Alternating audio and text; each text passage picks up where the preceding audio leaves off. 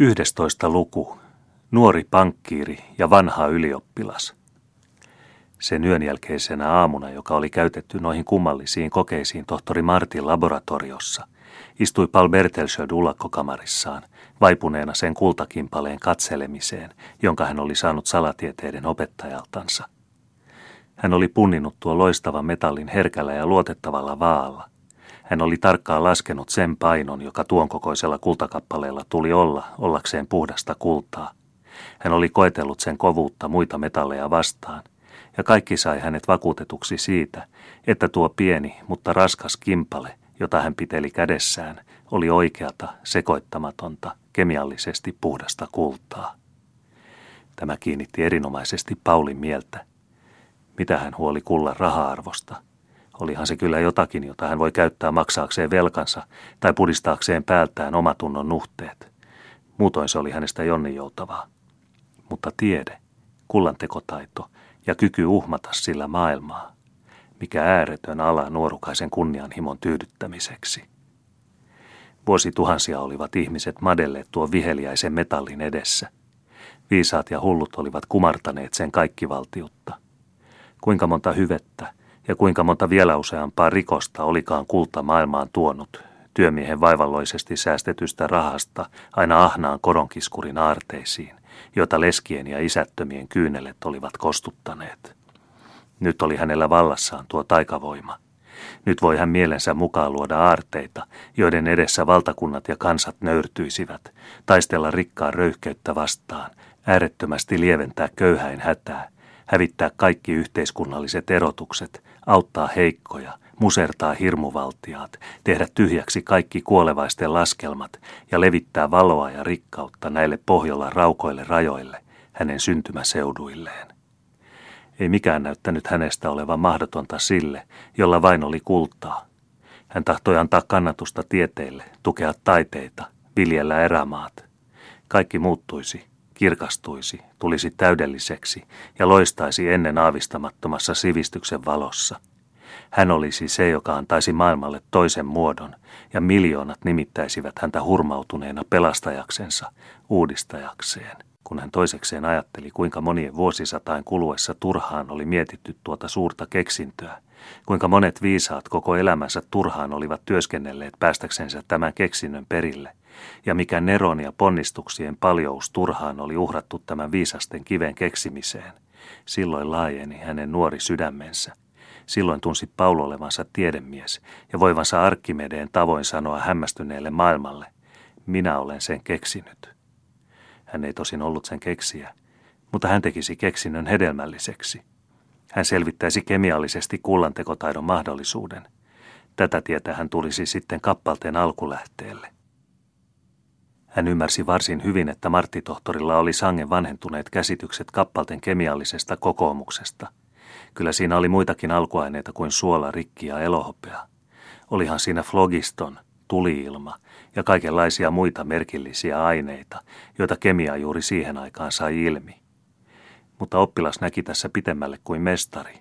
Hän tahtoi laatia uuden järjestelmän, ja kun hän taisi muuttaa suolan, rikin ja elohopean kullaksi – niin merkitsi se samalla sitä, että hän voi palauttaa kaiken aineen sen yksinkertaisimpaan muotoon ja anastaa sen taikasauvan, joka avaisi ja valaisisi luonnon kaikki salaisuudet.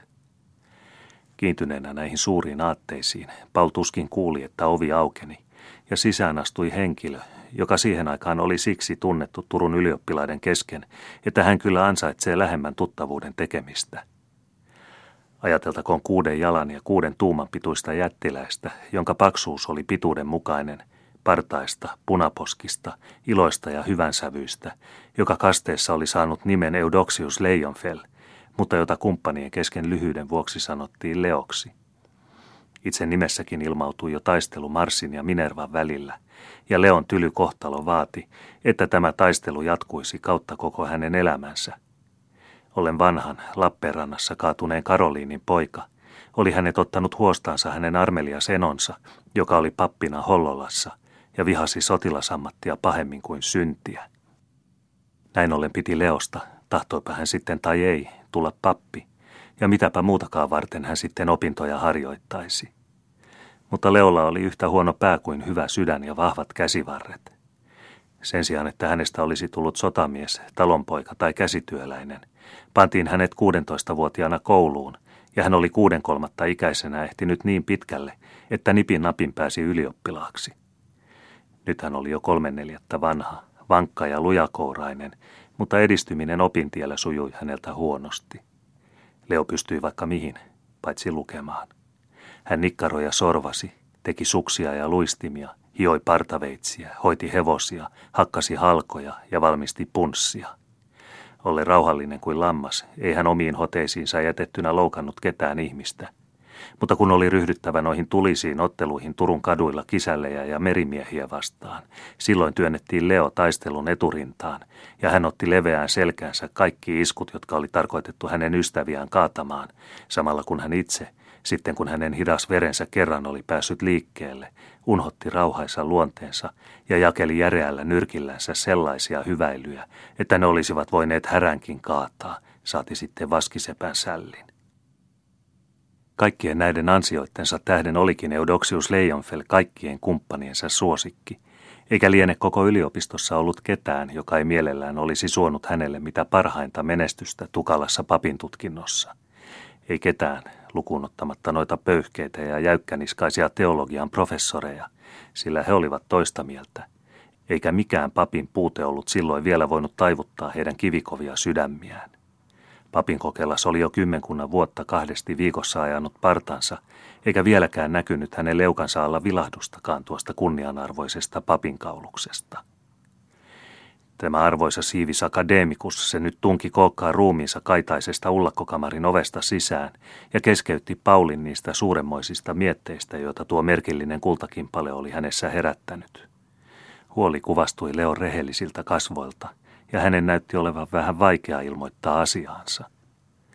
Tarvitsetko rahaa, kysyi Paul, joka oli tottunut sellaisiin asioihin, ja nyt ensi kerran voi tehdä tämän kysymyksen pankkiirin tyynellä itseluottamuksella.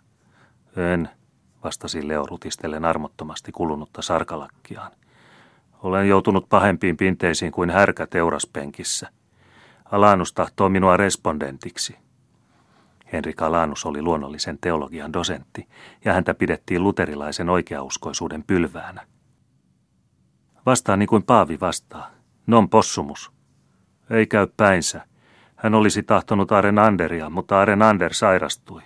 Väitöskirja on jo naulattu seinälle ja tulee ylihuomenna tarkastettavaksi. No, respondoi sitten. Olethan vanha teologi. Käynehän se sinulta niin kuin tupakoiden vain. Ei, se ei käy.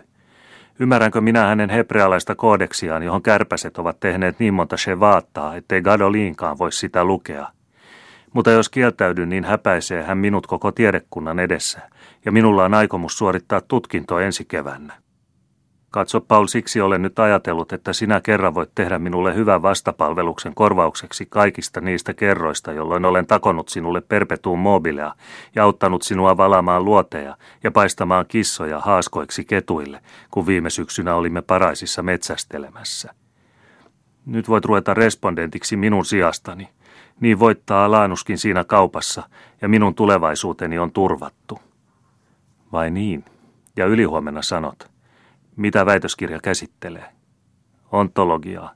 Se käsittelee todistuksia Jumalan olemassaolosta kontra ateistas. Koko akatemia tulee sinne. Siitä tulee vallan merkillinen väittely. Opponentteina ovat Janne Seleen ja Nisse Jelt. Sanotaanpa vielä, että tuomiorovasti Pryskin esiintyy ylimääräisenä. Mutta en ole lukenut hebreaa sitten kuin koulussa. Vähät siitä. Tietäähän koko maailma, että sinä taidat mitä vain tahdot. Mene minun sijastani, niin leikkaan sinun uuteen purteesi purjeen, jonka vertaista ei ole koko Turussa. Olkoon menneeksi. Minä rupean respondentiksi sinun sijastasi. Kontra ateistas. Kiitän nöyrimmästi. Olipa hyvä, Leo, että tuo johtui mieleesi. Nyt me kerran saamme pitää hauskaa. Saatpa nähdä, kuinka minä panen kirkkoisien päät pyörälle.